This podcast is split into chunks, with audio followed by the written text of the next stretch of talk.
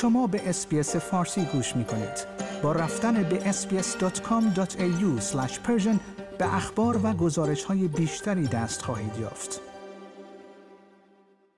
تحقیقات دولت فدرال و سنا قرار است قطعی شبکه سراسری آپتوس در روز چهارشنبه را بررسی کند.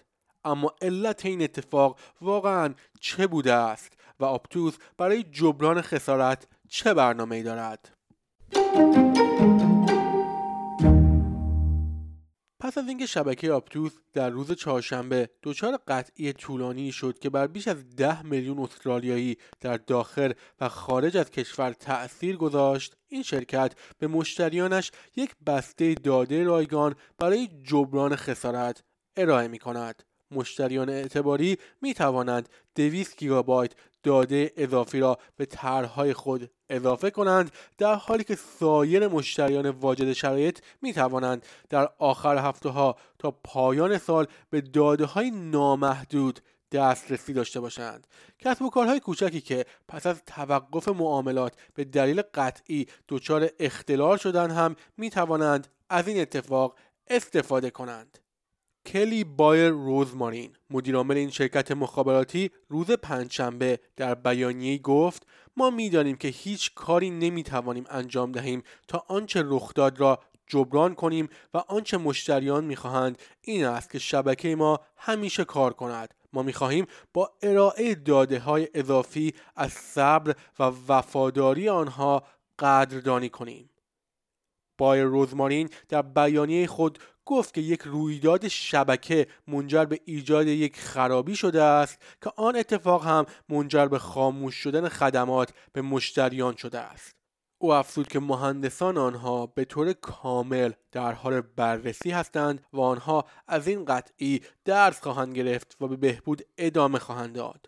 مدیرعامل این شرکت همچنین در واکنش به انجام تحقیقات فدرال در این رابطه گفت که از این موضوع استقبال می کند دولت فدرال روز پنجشنبه اعلام کرد که تحقیقاتی را درباره سقوط سراسری شبکه آپتوس که در سراسر کشور رخ داد شروع می کند. میشل رولند وزیر ارتباطات گفت که دپارتمان او این بررسی را انجام خواهد داد تا صنعت بتواند از این اتفاق درس بگیرد. او صبح پنجشنبه در بیانیه گفت اتصال برای مصرف کنندگان و مشاغل استرالیایی کاملا ضروری است و تأثیرات این اتفاق به شکل ویژه‌ای نگران کننده بود. او افزود در حالی که ما از بازیابی خدمات اپتوس در طول روز استقبال می کنیم بسیار مهم است که دولت فرایندی را برای شناسایی درس هایی که باید از قطعی دیروز آموخته شود انجام دهد. پس از تصویب طرحی که سناتور سبزها سارا هنسن یانگ در روز پنجشنبه به تصویب رساند آپتوس همچنین با تحقیقات سنا در مورد این اتفاق مواجه خواهد شد. هنسن یانگ که ریاست این تحقیق را بر عهده خواهد داشت گفت تحقیق به بررسی مسئولیت آپتوس برای محافظت از مردم می‌پردازد. مشتریان و کسب و کارهایی که با شبکه ارتباطاتی آپتوس کار می کنند در حدود ساعت 4 صبح روز چهارشنبه و پس از قطع شبکه تلفنی که مانع اتصال افراد به اینترنت یا برقراری یا دریافت تماس ها شد با مشکلات جدی روبرو شدند. حل این اتفاق بیش از دوازده ساعت طول کشید. شنوندگان گرامی این گزارش همکارانم از SBS News بود. که من نیو صدر از SBS فارسی آن را تهیه و تقدیم حضورتان کردم